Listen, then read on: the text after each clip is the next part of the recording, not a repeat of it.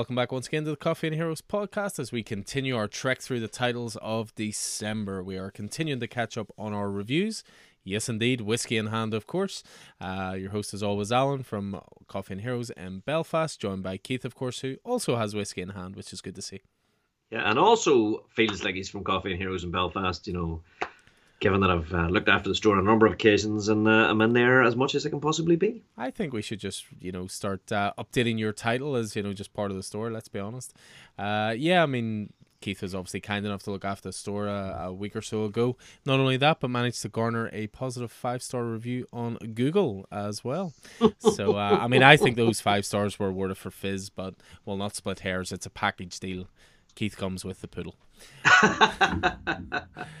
that's fair. That's fair, and, uh, and and and and also an honor, an honor to be associated with such a, a fantastic uh, fluffy princess.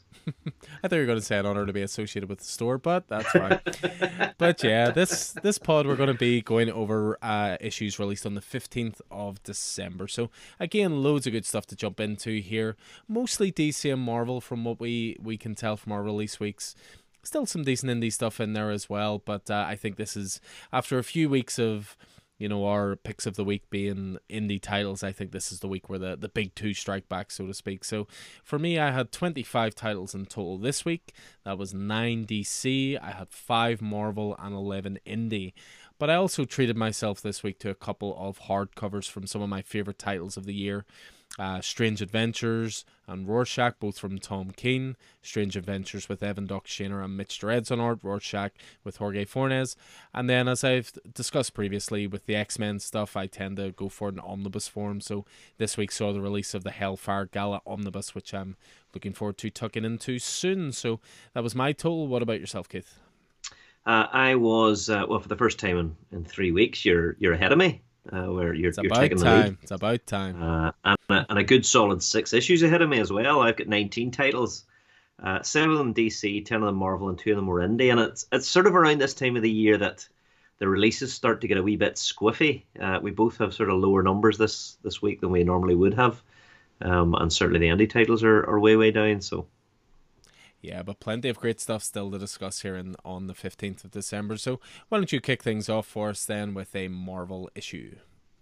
Yeah, um, Venom number two is obviously it's the second issue of the, the, the relaunch of Venom uh, with uh, Al Ewing and Ram V in charge. And the second issue has Ram V at the helm. And it officially drops the, the mantle of uh, Venom, the lethal protector, into the hands of Eddie's son, Dylan. And if you're in this issue to find out a little more about Eddie's apparent death and what's going on there, you're going to be a wee bit disappointed um, because this does not handle that at all. The issue comes across maybe less chaotic and frenetic than the first issue, but probably at the cost of a lot of the action. Ram uses this issue to set up in, in order to, to, to progress the structure of the narrative moving forward while introducing a few new characters into the story. Um, I suppose with the, the, rising threat of the Life Foundation, Dylan definitely has plenty on his plate, and Ram's story is solid, and Bryan Hitch's art looks great as it usually does. I'm just not sure how invested I am in Eddie Brock's kid. Yeah, I mean it's interesting with Venom. I'm I'm enjoying it so far. I'm three issues in. I believe four just dropped there last week, but I haven't uh, read it just yet. But and and we'll get on to this in a moment because another one of the the titles we're going to be looking at a little bit later is Hulk number two do you not kind of feel like we both really enjoyed the status quo of Donny Cates on Venom and Al Ewing on Hulk? And now they've been switched. It's almost like both titles are going through this little testing period where we're just not quite sure that we like the change. Yeah, change is difficult. Change is difficult, but but let's try and embrace it. You know, there's there's uh, I mean, this is Al Ewing and Ram V for God's sake. Oh yeah, know? creative teams are both fantastic on both titles. It's just I think those were two of the longer runs in recent Marvel history. Uh, you know, there's yeah, a, it's maybe it's maybe jarring. It's maybe you know having something sweet after something savory, or, or vice versa. You know, it'll just take take a wee while for your palate to adjust. Yeah, no, that's fair. That's fair. But I'm enjoying it so far. And in the past, I wasn't sure about Bryan Hitch art wise. You know, I don't know what it is. There's just something about his art. But I think in Venom, he's been really, really solid so far. So, you know, it's uh, it's a great looking book for sure. And yeah, you know we've we've we've faith in that creative team, so it'll uh, I'm sure it'll come good. So yeah, Venom mm-hmm. number two, the first honorable mention this week. The next one for me is shock horror Batman title, but uh, it was a Batman miniseries coming to an end this week. It was Batman the Imposter number three, so written by Mattson Tomlin and art by Andreas Sorrentino. So I thought this miniseries ended with a bang and, and it left the reader plenty to think about. Uh, Keith had talked before on a on a previous pod about decorum and wishing he could read it all together and will maybe even pick up a hardcover to give it a reread all in one go. And I feel that way about Batman the Imposter. I'll look forward to a nice hardcover reread of this. You know, it's been a very dark and very realistic look at what Batman would be like in the real world. You know, in this version, Alfred left long ago, unable to watch Bruce both risk and waste his life with this mission of his. Gordon was very quickly disgraced and forced out of the police department for aiding a vigilante. And Batman in this world is not a help to the police. In fact, he's he's public enemy number one. You know, it is it's very much been a character exploration piece, you know, lots of musings on whether Batman is a hindrance or a help. You know, is he making any difference? Will things ever get better? There's no easy answers here and, and the reader is left to make their uh, is left to make their own minds up. Although in saying that issue three was definitely the most action packed of the series and easily the standout issue for Sorrentino's art. You know, the fast paced action scenes are hard hitting, visceral, and I've said it before, I'll say it again. You know, Sorrentino is one of the best artists working in comics today. So, so yeah, if you fancy a Batman story with a little bit of a difference, the hardcover's already solicited. I think it's due end of February. Uh, you could do much worse than uh, than picking up Batman the Imposter. And yeah, very happy with how it ended. I have to say. Very good. Uh, I didn't read it myself. If it came out in soft cover, I might pay the price. I don't know if I'm gonna if I'm willing to go as far as the hardcover price. Now I have to say. See, I think that's that's a discussion worth just having very quickly. I find it interesting that you know, as a store owner, DC and Marvel do things completely opposite. So Marvel will bring out a trade paperback first, and then they'll bring out a hardcover along the line. I mean, Spider-Man Life Story is a good example recently. So they brought mm. out a hmm. six-issue trade paperback, and then an annual came out, and then they collected it as a hardback. DC do the opposite. They release everything as a hardcover, and then down the line they release as a trade paperback, and it's it's sort of an interesting thing because I think there's some people who will look at it as I'd rather have the trade paperback, the cheaper price point, get into it, and I'm happy with that. Whereas some people would look at it as I've bought this in trade paperback. This was great. Oh damn it! There's a nice hardcover out now. I'll buy that as well. So there, there's no right answer, but I just find it really interesting. Mm, both companies yeah. approach it in different ways. Yeah, yeah. It uh, you know whenever you, you know you think about Slugfest, you know when you think about DC being the uh, the elder statesman, you know the cigar smoking, cravat wearing, you know, and Marvel being the you know the the new money, Pepsi drinking, you know, fucking. Uh, you know, football shirt or shirt wearing sort of crowd. It's uh, it's kind of funny. It's kind of funny if you categorize them like that. Sort of, uh, you know, that the yeah, interesting. Very, I think it's very interesting. Well, I believe we're going to stay within the realm of the bat with your next honourable mention. Yes, we've got the new bat uh, with I Am Batman number four. Uh, we have a bit of uh, fear state aftermath here with John Ridley's Batman, Jace Fox, in damage control mode following the, the big crossover event uh, uh, for the Bat family. There's a lot of uh, focus on the supporting cast in this issue, largely the Fox family and a welcome approach to mental health issues uh, amongst that family. And while those scenes are engaging, there's maybe a little too much engagement with them. Mm-hmm. You know, there's maybe a little too much time spent, you know, on the supporting cast in this issue. That aside, uh, John Ridley crafts a very timely narrative regarding government overreach and police states and the popularity of cult-like militia groups. Um, you know, this issue does an excellent job of of dealing with a lot of today's tough issues and presenting them in a form that is equal parts entertaining and thought provoking. It looks like we're setting the stage for Jace Fox to move out of Gotham to separate the Fox family from the familiar trappings of, you know, Bruce Wayne's world. But first, there seems to be a little house cleaning to do. Uh, that that's certainly the impression that I got. Anyway, you know, and, and the issue may not be the most fast paced or well balanced of the the four issues so far, but it, I'm definitely looking forward to seeing where this goes and interested in seeing, you know, the the Jace Fox Batman character and his, his supporting cast develop, maybe separate from the from that particular Bat Pond. Yeah, I mean it's a very very well written title and really nice art to it as well every time, and it's it's a good counterpoint to all the Bruce Wayne stuff and all the Bat Family stuff and all that kind of thing. So yeah, I'm I'm digging on Batman too. I've I've been sticking with it the whole way through ever since the next Batman in Fear State as well. So, but it's good to see John Ridley working for you know both companies and obviously churning out good work with Black Panther with Marvel and I'm Batman with DC. So uh, but yeah, we're we seem to be in a little bit of a Batman or a Bat family corner here at the moment because my next honorable bit mention, of a bit of a Bat funk. yeah, there there may have been a shortage of indie titles indie titles this week, but there was no shortage of Batman titles. So. Uh, the next one for me I want to mention is Batgirls number one. This is written by Michael Conrad and Becky Cloonan, with art by uh, podcast favorite I would say Jorge Corona. You know this was this was so much better than I'd hoped. You know I I I'll be honest I may have been put off it a little bit simply because of the overload of previews in every single DC book for the last month. Although that may say more about how many DC titles I read rather than the volume of previews. But uh, yeah, imagine imagine a title. Imagine, if you will, just picture it in your mind's eye, featuring the bat symbol being set in the light, with characters who enjoy the camaraderie of crime fighting and helping the city, and tons of heart and humor. Yes, that sounds like Tom Taylor and Bruno Redondo's Nightwing, but it also applies to Night Girl or to Batgirls as well. You know, I thought this was a great opening issue. You know, incredibly likable characters, a sense of history there between them, and just a plain lot of fun. You know, Conrad and Cloonan, they really understand the family dynamics here between Barbara, Stephanie, and Cassandra. You know, they understand the differences in character between them, whether it's the level headedness of Babs, the impetuousness of Stephanie, or the the seriousness and rebellious nature of Cassandra.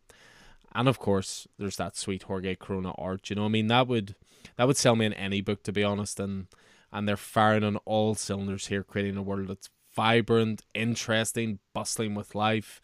The characters are fully realized and varied, and as you'd expect, the emotive work is is top notch as well. So, I'd recommend this for new and old readers alike, and also for all ages. And it's and it's great to read a Bat book where Bruce Wayne is nowhere to be seen but his legacy, of course, hangs over it as well. So yeah, really great first issue, I thought. I feel like I've read it multiple times because it appeared parts of it appeared so much in the back of all of the DC you books. Almost, yeah, you almost feel like you could cut them out and probably piece the yeah. whole issue together.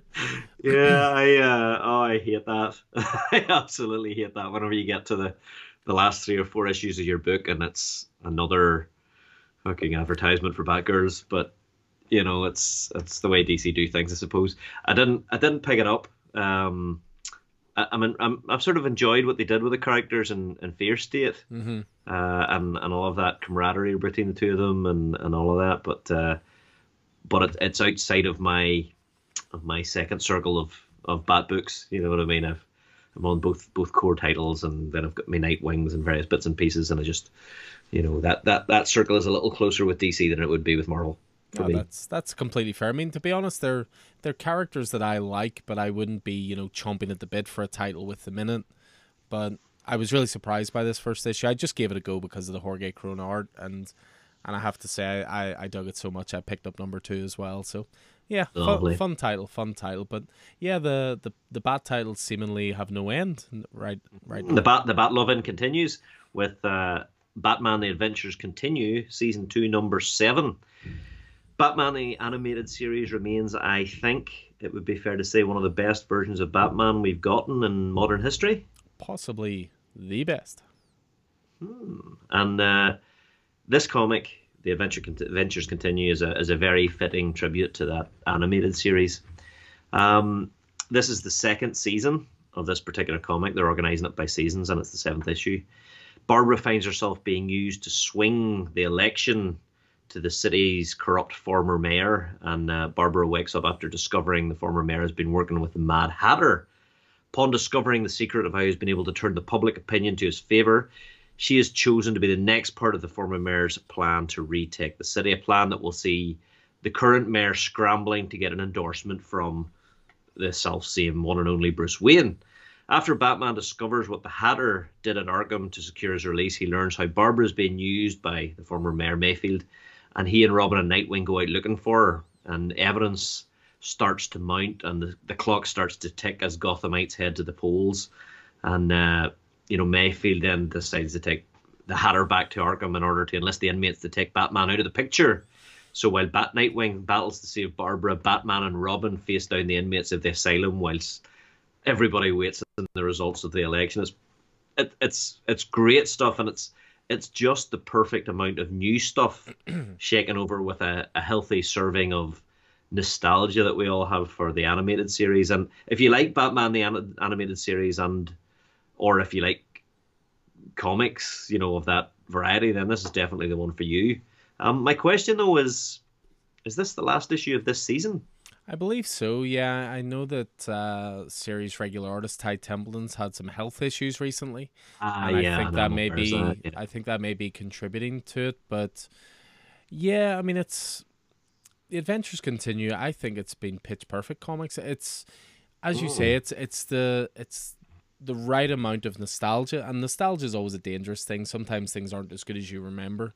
But they Mhm. have that nostalgia, but they also introduce anything that's been added to the Batman mythos in the last 30 years, whether it was the Court of Owls, for example, or it was Red Hood. Red Hood. You know, it, it it's done it in just the right way, I think. And, you know, the art has been on point. It, they, they just feel like lost episodes of the animated show, which is, They do. is, they do. is fantastic. So, So, yeah, I mean, my question, you know, my follow up question as to whether this was the last issue of the season. Uh, my follow up question to that is, will there be another season? You'd- Because you'd like to think damn, so. there should be. Yeah. you'd like to think so. I mean, I think as soon as you call it season two, I think that, yeah, you'd have to think there's going to be another season. Otherwise, uh, what was the point bringing it up in the seasons, you know? But yeah, I, I really do hope that uh, it will continue as a title because yeah, I I love this. It's just great escapism. It, it reminds you of being a kid watching, you know, the Yeah. Batman the animated series on a Saturday morning. You know, your Saturday morning cartoons type thing, and yeah, Uh, It's a great recommendation for all ages as well uh, Oh, for big Batman. time. big time. But Yeah. but not at the expense of covering all facets of Batman mythology. That's No, what's, that's what's so great No, about it. definitely Ev- not. Yeah. every villain you can think of has an animated version, whether it's Scarecrow, Ra's al Ghul, Joker, whatever, and it they're, they're done in an all ages way, which is is incredible in a way Yeah. that it works so yeah. well. Good so stuff. So yeah, so I would imagine the trade won't be too far away from this. Then uh, the first trade's already out, and I would say season two is not far behind.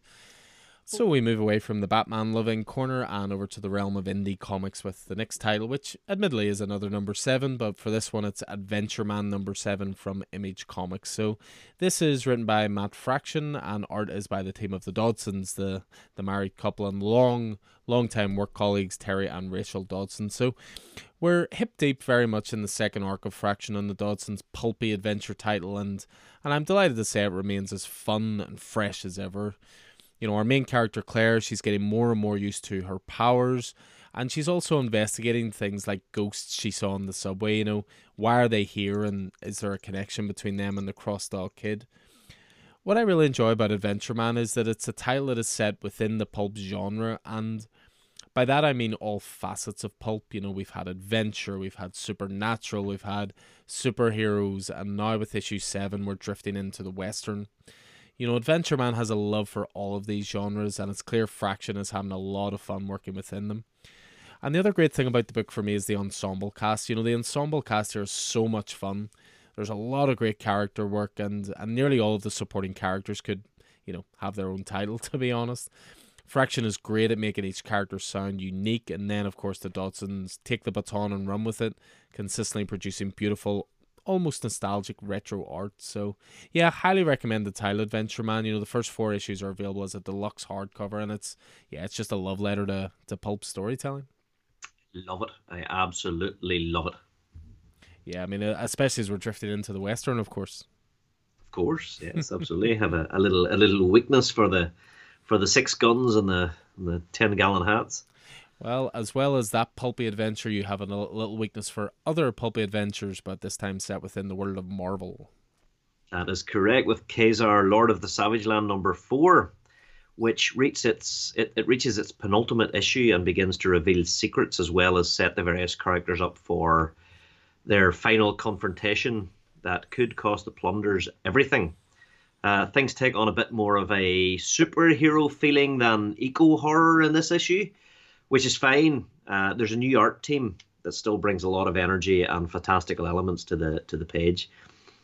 As I say, it is time for the penultimate issue of this new eco horror series, and that means reaching the point in the story where, you know, the proverbial cards need to be played information wise. Uh, we need to start revealing some stuff, and sometimes that can be a point that unfortunately slows down a narrative, but that's not the case here.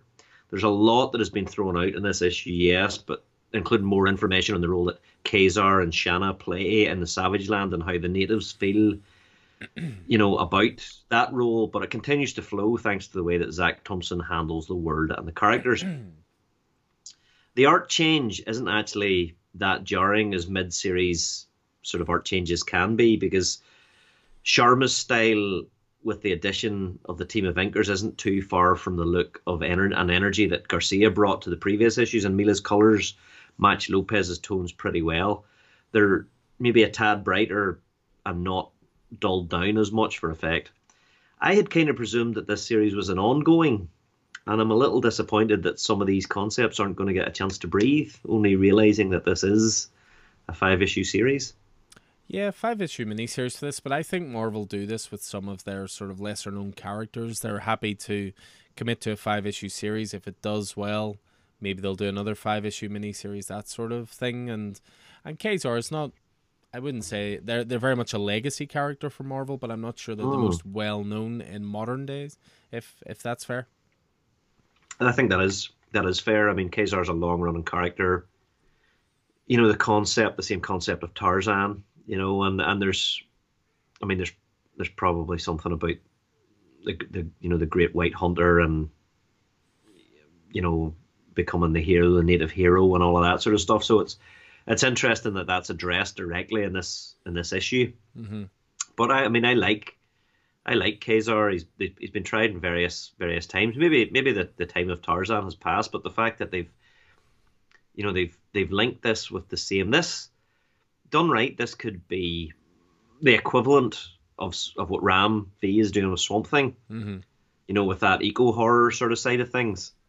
There's I think there was something Zac Thompson was trying something similar here, and and maybe maybe Marvel just hasn't allowed it that, that time to breathe, you know. But uh, but yeah, I think that's how you could make Ka-Zar relevant to the modern age, you know. Mm-hmm. Yeah, well, this was issue four, as you say, of a five issue mini. We'll keep an eye out and let you know certainly if there is going to be a, a follow up mini series to that. So, but we're going to stick within the realm of Marvel and on to Hulk number two. So, we've spoken about Hulk number one in the previous pod, written by Donny Cates, art by Ryan Ottley, and you know, Hulk so far for me, it's a very curious title. You know, on one hand, it is absolutely gorgeous with Ryan Ottley clearly having fun, channeling his inner invincible style to produce some of the most violent, visceral art in any Marvel book right now. He's really pushing the boundaries with it, especially with a, a showdown in this issue between Hulk and Wolverine. But then on the other, it's a ridiculously written title by Donny Cates, and it's so high concept that I can't decide if it's utter genius or utter nonsense. But I'm still intrigued to find out, so I'm still so I'm still reading. So it's got its claws in me a little bit. So uh, with this, the crux of it is the Hulk has been transformed into a multiverse hopping starship. You know, as Banner tries to guide his monstrous body to his mysterious destination, his Hulk persona is buried deep. The Hulk does his best to fight his way back to the top, but something might stop both personas coming out on top. Yeah, you heard all of that correctly. I cannot deny this title is a lot of fun and embraces the ridiculousness of superhero comics as a medium in general. I just worry that if this continues, I might get a little lost and that the concept could be a little bit of style over substance, perhaps. But for now, I'm more than happy to continue to embrace the insanity because issue two was a hoot. I mean, I think, yeah, I think that that is a hit. I think it is a, a hit. There's that sort of slight horror, comic horror that Ryan Ottley brings with the art, and I mean, Donny Cates is is a wild card, but he's a proven wild card, so all good. Yeah. Well, again, I'm I'm continuing with the title, and I will give it the first arc at the very least. But I just, uh, yeah, I just I just worry that it might be a little too clever for its own good, if that makes sense. Mm, you know, Donny had the same problem with crossover in us. hmm Uh, you know, crossover, great concept. You know, where we were coming into it strong, and, and and the thought of it, and then I think you and I both felt the same. But now we're both back on with a vengeance. Yeah, very much. So yeah, no, that's fair. That's fair. As you say, he's very much proven. So I will continue with it for the foreseeable. So, but again, we're to stick in the world of Marvel, and next up is definitely one of your favorite books, I would say, at Marvel, because this again is a uh, a constant fixture in honorable mentions and picks of the week. And I am very surprised it is. Very surprised it is because not my not my fandom, uh, but you know the the writer, uh, the creators behind it have just done such a great job. So we're talking about Eternals number eight, and there was a great Gillen-esque solicit, which uh, I have to just read back to you. Eternals and Deviants have been at war for a million years. Our Eternals have had enough. They want to live in peace alongside the Deviants. The Deviants have other ideas. Meanwhile, Thanos is Prime Eternal, and to everyone's surprise, puts into action a series of sensible policies for the good of all. There's a lie in the solicit. You may be able to spot it. I mean, Gillen is a masterful writer, and this issue is a great proving ground for that. This is a normal length comic, and he crams so much information into every page. He structures the whole thing as to make it as exciting as possible. Gillen is an expert at making info dumps exciting, and the way he does it with little things.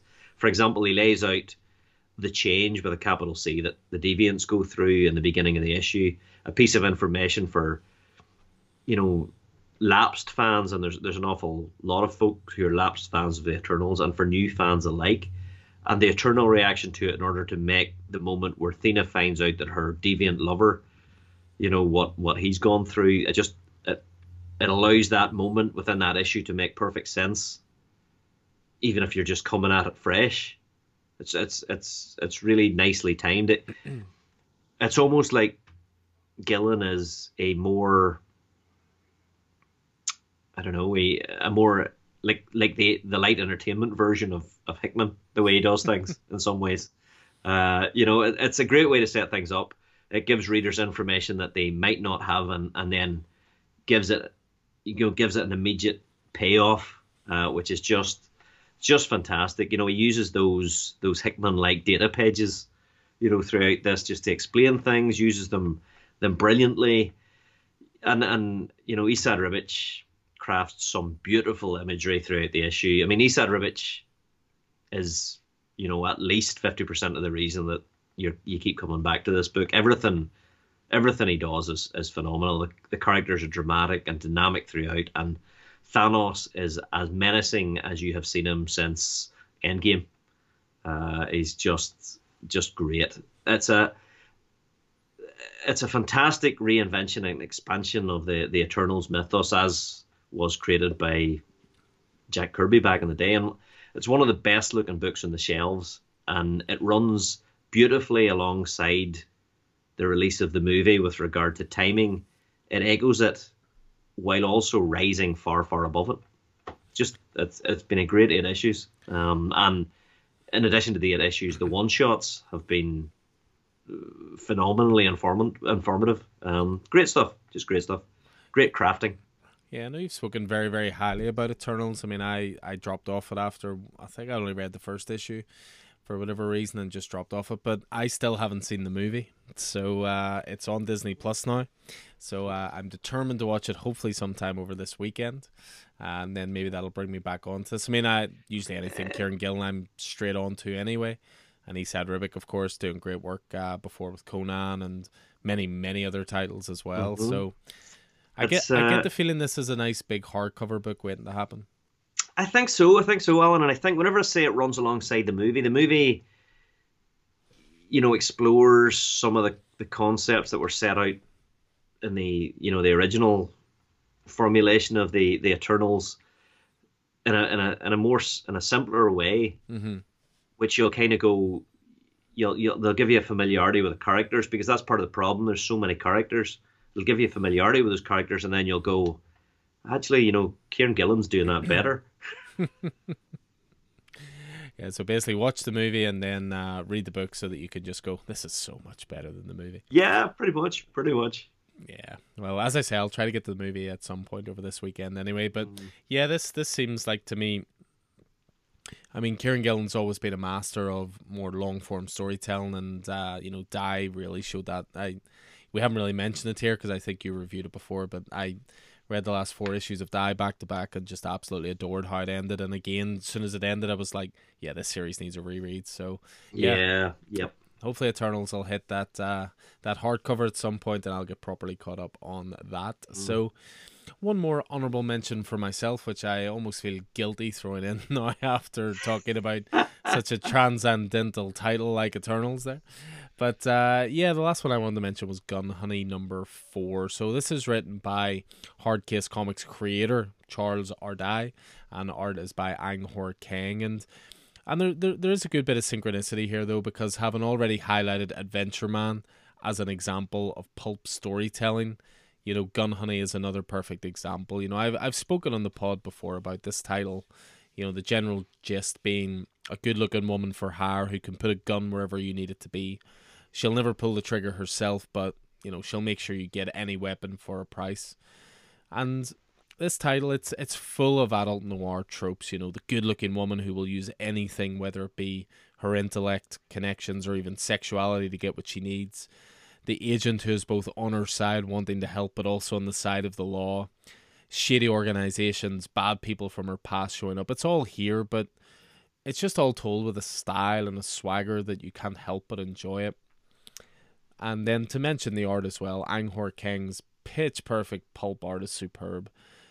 It can sometimes veer a little bit towards the side of adult orientated, even even to the point of being an Andy title and being a little bit titillating. But for me, it always serves a purpose. You know, it it highlights the horrible, seedy world within which the main character Joanna Tan conducts her business. I was really happy with how this ended, but even happier to see the words that would certainly echo the best 007 titles. Gun Honey will return. Dot dot dot. So yeah, I look forward to more of this. It's just a fun comic, and uh, though I do feel a bit guilty introducing it after we talked about Eternals. Not to worry. Not to worry. I mean, at the end of the day, I'm uh, moving on to Amazing Spider-Man. You know, which is you know yeah, it's a, I mean a fantastic mm. title, but but definitely as you described it, not the transcendentalism of uh, of, of of Eternals. so I'll chat a wee bit about Amazing Spider-Man number eighty-one, which was part of the it's part of the Spider-Man Beyond. I can't remember which chapter. I think we're up around chapter ten now or something along that. Written by Saladin Ahmed and illustrated by Carlos Gomez with colors by Bryan Valenza.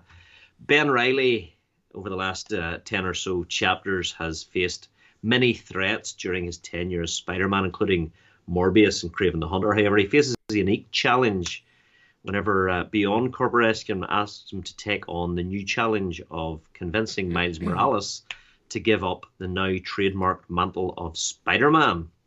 However, Miles isn't as easy a sway as Ben maybe hoped he was. The issue sees Ahmed taking over writing duties, which is definitely an exciting development because Ahmed has done wonders on writing Miles Morales Spider-Man. You know, the, the, the core Miles Morales title, fleshing out the the younger web slinger. Uh, you know, especially after his um, increase in profile, you know, with the, the Spider-Man into the Spider-Verse success. It's only natural that that the, the writer of the core series picks up plots from that series, including Miles dealing with the malevolent assessor as a villain and his very own version of the clone saga. Um, which is kind of ironic, you know, because Ben ends up scuffling with another clone. In this case, the clone of Peter Parker.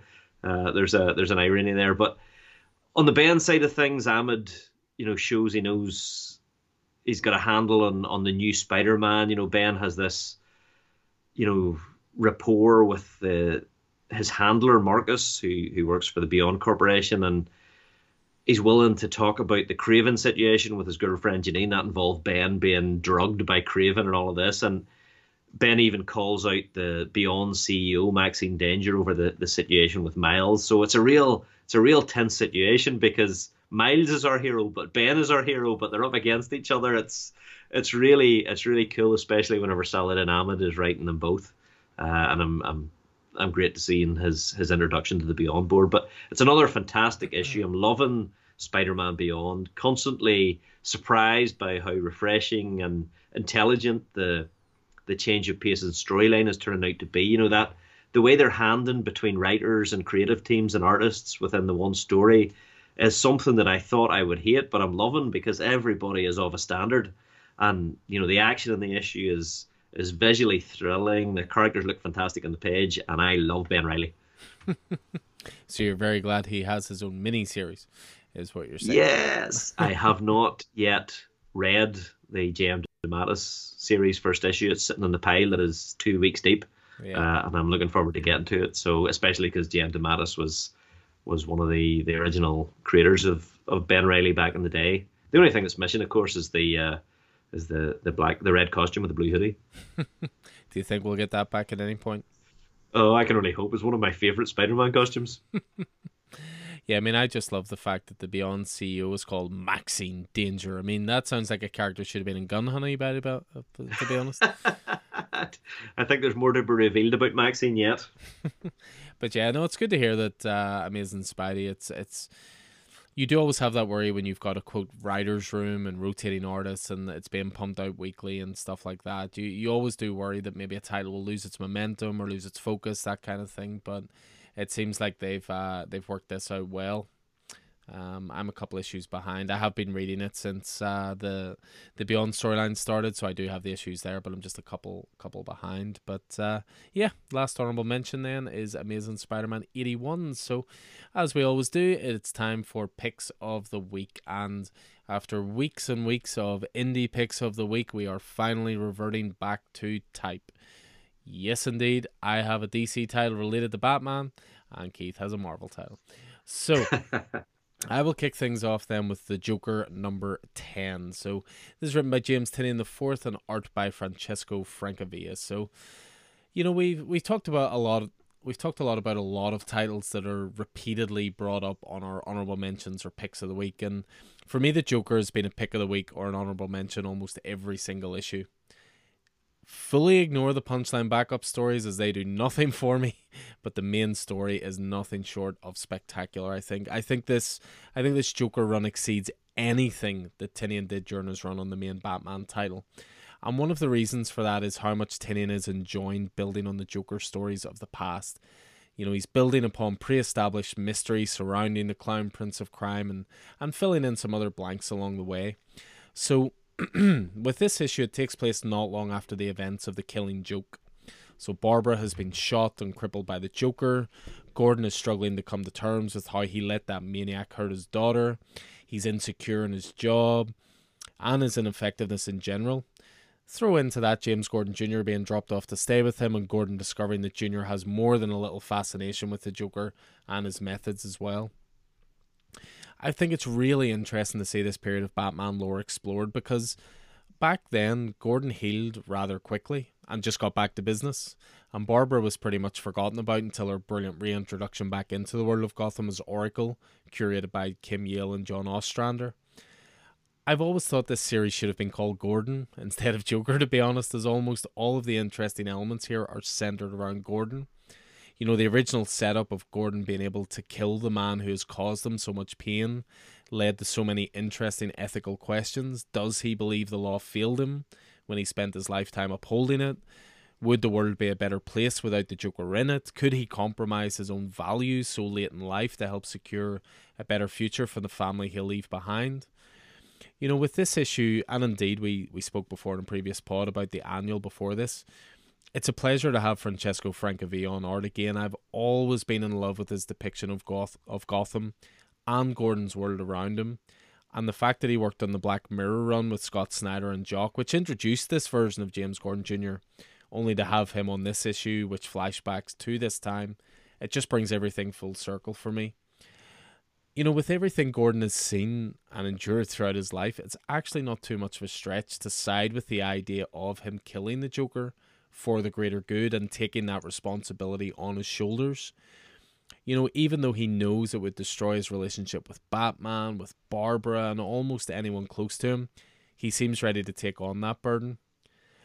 But what's really interesting about the series is conversely, with everything that has happened and with how insane the Joker is, the Joker may just see Gordon killing him as the ultimate victory. You know, as he would have compromised his soul and ultimately turned him into a monster.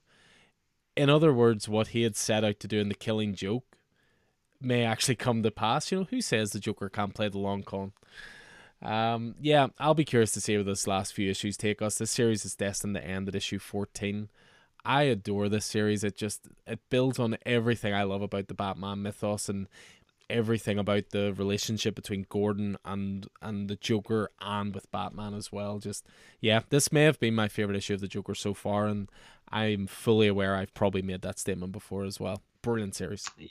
Yeah, I'm loving it. Um, I I think Gordon is one of the most compelling characters in the Batman mythos, uh, and and I think this exploring uh, exploring Gordon through the Joker series and the annual and, and whatnot has been very very successful. It it finishes at fourteen. Is that is that what you said? Yeah, number fourteen. So the solicitations this month, uh, the previews books arrived in today. So I always knew it was either fourteen or sixteen. I couldn't remember which, but uh, yeah, fourteen has been solicited as uh, a final issue. Right, and will that leave Nice House in the Lake as Tynion's final DC book? You would think that, but the one thing that Tinian always said he would write for DC was the Sandman, and he's doing a Sandman miniseries starting in April. Ah, interesting, interesting. I noticed the last previews book also solicited for Sandman softbacks. Yep, they're bringing everything back with the Netflix series not far away, and yeah, they're continuing with the Sandman universe titles, and Tynion is writing the the next one. So just Very when I cool. thought I was out, they pulled me back pulled in. Me. And I may use those softbacks to get in in the first place. yeah. So uh, yeah. So that was my pick of the week for this week, Joker number ten. So why don't you finish us off then with your pick of the week for December fifteenth? Which, as you mentioned, true to true to type, is a is a Marvel number. Uh, got Strange Academy number fourteen, and as you know, I actually, you know, I absolutely love a bit of alternate reality, time travel, jiggery pokery, um, especially when you get to see the possible fates and final forms of characters you've come to know and love and postulate as to the stories that got them to that place. This is precisely that, and it's told with all the love and heart that we've come to expect from Skottie Young whenever writing this book. And it also helps when we kick off with a cold open into my favourite alternate reality of them all, as we touched upon this week with the illustrious Mr. Ryan Parrott, The Age of Apocalypse. Uh, so we get a nice wee a nice wee touch on on that. And following our guided tour of uh, Age of Apocalypse by uh, by Brother Voodoo, as the students learn the importance of not messing with time and what it can do, the students work on their own time hops, and and Doyle finds himself in an unfamiliar future where he notices some familiar faces. In that future, Doyle sees an Emily, his present day girlfriend, who he doesn't recognize, an older Emily. He follows that her and, and the group back into the ruins of the academy to see Emily give a speech to those gathered, many who we recognise as older versions of their of their current academy, you know, kid selves. Um, it's a speech that's interrupted by his older self and his own forces preparing to confront his former friends. We watch as the two groups engage in battle, and he's ripped back into the present. And meanwhile, Calvin is so upset that he's so far behind in the magic now that he's lost his magic that he he meets with the character who was introduced a couple of issues back, Gaslamp, to request a wish. And Gaslamp, ever the magical drug dealer, offers Calvin a small taste for free. Scary, scary stuff. And uh, one of the many plot lines that Skottie Young has been so skillfully juggling since the beginning of this series is how various characters have talked about the threat of Doyle Dormammu, obviously the, the son of, of Dormammu, and, and exactly you know who he could turn out to be or what he could turn out to be. And there was even talk early on about a prophecy surrounding him. So using the magical ability to witness timeline events as a as a tool to finally have Doyle see himself, you know, confronted with a possibility was a really nice move on on Skottie Young's part. You know, the the teen romance drama between Doyle and Emily has been one of the best parts of this comic, and the this issue really found a great comic book way to add even more drama to that. How would you feel if you went into the future and saw yourself as your girlfriend's arch enemy and saw your future girlfriend in a relationship with your rival? That's tough stuff and makes for a very fun comic book. It makes for a very fun ongoing character drama, you know, which is really what this book's about. And again, the visit to the future is just really fun comic book craft. It takes a certain kind of artist to be able to seamlessly weave between the more fun and light-hearted elements and the emotionally taxing deep, hard moments. Sometimes doing them at exactly the same time. And Humberto Ramos is, is just one of those artists, and his art adds so much to this book. You know that he's part of it. You know, it, it you know that it's it's got these this fun, unrealistic, cartoony tone to it. You know, but it also has this depth and reality that it could nearly pop off the page or, or drag you into their world. Um, perfect marriage of, of writer and artist here, I think. And overall, very glad that you know Stranger Strange Academy is, is back on its on its feet again. And you know, I feel like I don't know, could this be a, a, a fairly solid jumping on point to the story? Yeah, I mean, if there was one so far, I think this is one you could jump on with. You know, it, it presents sort of future threats with, you know, the, the future visions and so forth.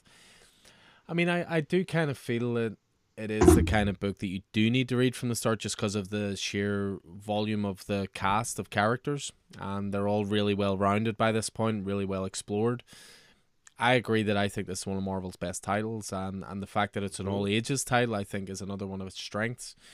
Uh, just go back slightly to what you were talking about there with the Age of Apocalypse. Uh, I should say that after listening to the enthusiasm of yourself and Mr. Rampart chatting about it, I have the omnibus on the way to read because I have not yet. I've never read it.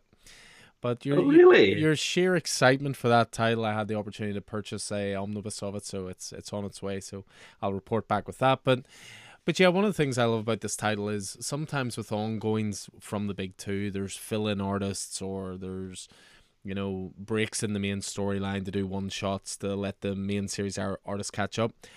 This title doesn't work without Humberto Ramos for me the art is just as important as the writing in this, and I'm so glad he's been on every single issue so far. Um, yeah, absolutely love it. Uh, it's it's one of my top Marvel pulls, uh, top of the pile sort of reads.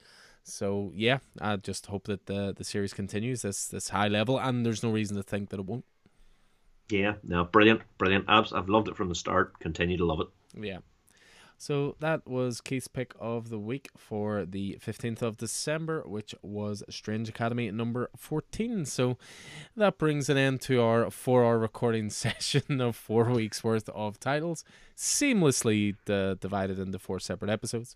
Uh, so I hope you guys enjoyed this and hope you enjoyed our uh, little look back at titles back through uh, the end of November and the start of December we will endeavor to keep these pods coming and play proper catch up. We we promise to be caught up relatively soon. But thank you guys for sticking with us. Hope you enjoyed this. Again, as ever, any titles that you may have missed out that uh, you might want to jump on, just get in touch with the store and we will get you guys sorted. So, after chatting about comics for the last four hours, well, all I want to really do now is go and read some comics. yeah, that was a that was a, a four color odyssey, and uh, it was a pleasure to join you on it, sir. Always always. So uh, my thanks as ever to Keith uh, for chatting through and indulging my geeky chatting of comics, and uh, I look forward to seeing you guys in the store soon. I hope so. Uh, again, hope you enjoyed this, and we'll look forward to seeing you on our next episode. So I've been Alan Taylor, and this has been Keith Miller. You can find Alan in store at Coffee and Heroes and on Twitter where Alan is at Coffee and Heroes 1 and I'm a Scannyson00. Coffee and Heroes is a local comic book shop, coffee shop and community hub in Northern Ireland, based at Smithfield Market in the centre of Belfast. You can find Coffee and Heroes on Facebook, Twitter and Instagram or email us at coffeeandheroes at hotmail.com. Make sure to check out our YouTube channel as well. The Coffee and Heroes podcast is available on Spotify, SoundCloud, Apple Podcasts, and through all good podcast platforms. Please like and subscribe and leave a review so more people can find us. And until next time, happy reading and hope to see you in store.